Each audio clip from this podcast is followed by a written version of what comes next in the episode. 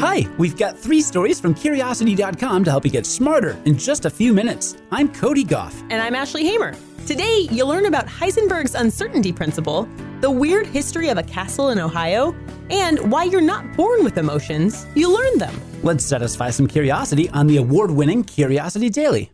Remember in the TV show Breaking Bad when one of the main characters starts going by the nickname Heisenberg? Did you ever wonder who the heck Heisenberg is? Well, this week, the original Heisenberg would be 117 years old. So we thought we'd do a little tribute by explaining his uncertainty principle. Breaking Bad was such a good show. Let's do this quantum physics thing. All right.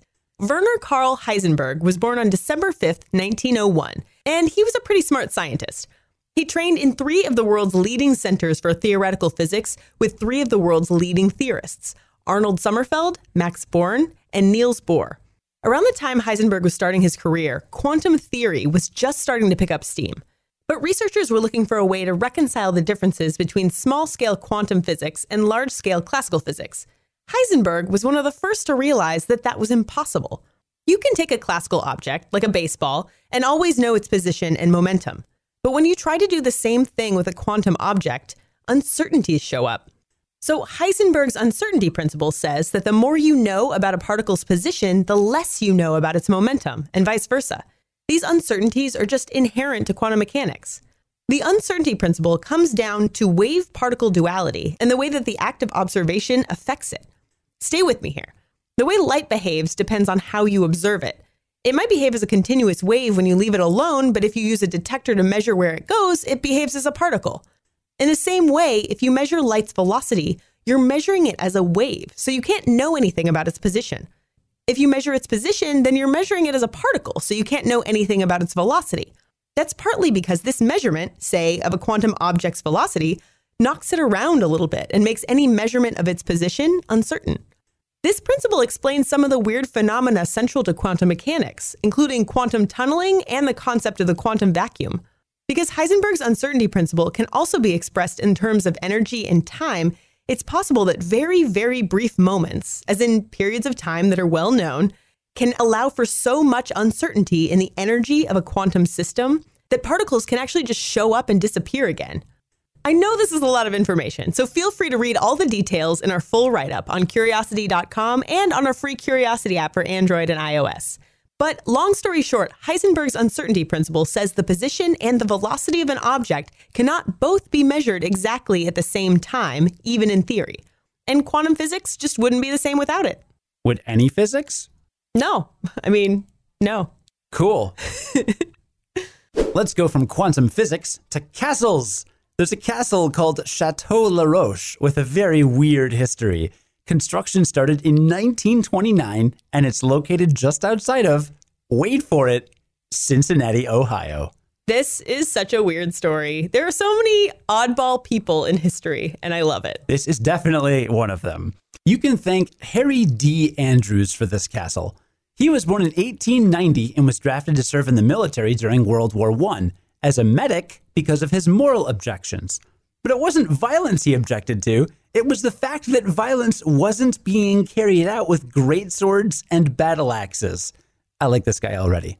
After the war, it became clear that he had a lot of problems with the modern world altogether, and according to multiple accounts, he also avoided women after the war. Okay, he's a little less relatable now.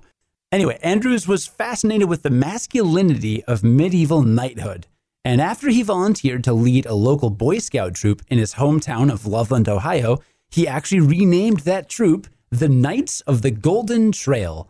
Two of the parents of those Boy Scouts won a contest and donated part of their winnings to the troop in the form of land for a campsite. But Andrews didn't want to just pitch a few tents and a campfire. Instead, he vowed that he would build a castle on that land. Like I said before, Andrews started the project in 1929 and he was still working on it some 52 years later. And that's because he had no help. Completely on his own, Andrews carried 2,600 sacks of cement, 32,000 quart sized milk cartons for concrete bricks, 54,000 five gallon buckets of dirt, and 56,000 pailfuls of stone. He was still working on it into his 90s. He passed away in 1981 and today you can visit the castle where the Knights of the Golden Trail still stand guard over it.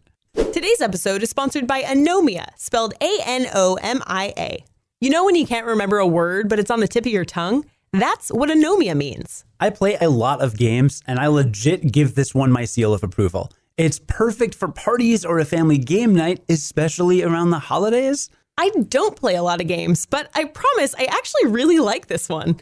Anomia is a quick and easy card game where you have to come up with words that fit into different categories. Like, quick, name a royal title, a nocturnal animal, a 19th century author. I love that it could be your turn anytime, so it keeps you on your toes. You're not just sitting around waiting for it to be your turn. And if you like curiosity, then you will love this game because it'll tap into all the random things you learn about every day. Don't be fooled though, it's harder to come up with stuff when you're put on the spot. So it's a fun mix for everyone. Quick, name a yoga pose, a painting, a Central American country. The more people playing, the more fast paced and hilarious it gets. And new for 2018 is a kids version called Anomia Kids for ages 5 and up, meaning even more fun for all ages. Look for Anomia and Anomia Kids, spelled A N O M I A, at Barnes & Noble, Amazon, and your local toy and game shop. We'll also put a link to buy Anomia in today's show notes. Recent research suggests you're not born with emotions, you learn them. And that's a huge deal because what you've learned, you can unlearn. This has some really huge implications, so I'm really glad we wrote about it. Seriously. So, the idea that emotions are not hardwired was recently addressed by Lisa Feldman Barrett, a neuroscientist, psychologist, and author. In a recent interview with 5 Books, she said, quote, "There are decades and decades of research showing that we aren't born with emotions that are built into our brains. Instead, our brains build emotions as we need them in a way that's very specific to the situation." Unquote. In one culture, a thumping heart might imply that you're terrified, but in another culture, it might imply that you're excited, and in another, it might mean some word that you can't even translate into English very easily. Human bodies work roughly the same everywhere, but even if the way we react physically to our surroundings is pre programmed, how we interpret those reactions can be really different from culture to culture. And the way we interpret those reactions is essentially what emotions are. Again, this is huge because if we realize that our emotions are basically built on how we interpret and label what's happening in our bodies, then we can control them better. Take stress, for example. If you've got a racing pulse and sweaty palms, and you can reinterpret those signs of stress as excitement, then Stanford research shows that you can help buffer against the negative health consequences of stress. So remember, emotions aren't purely physical, they are interpretations of the physical. And learning new concepts and words for how you feel can, in a very real way, help you feel and respond differently. If you can use that power thoughtfully, then you can lead a happier, more successful life.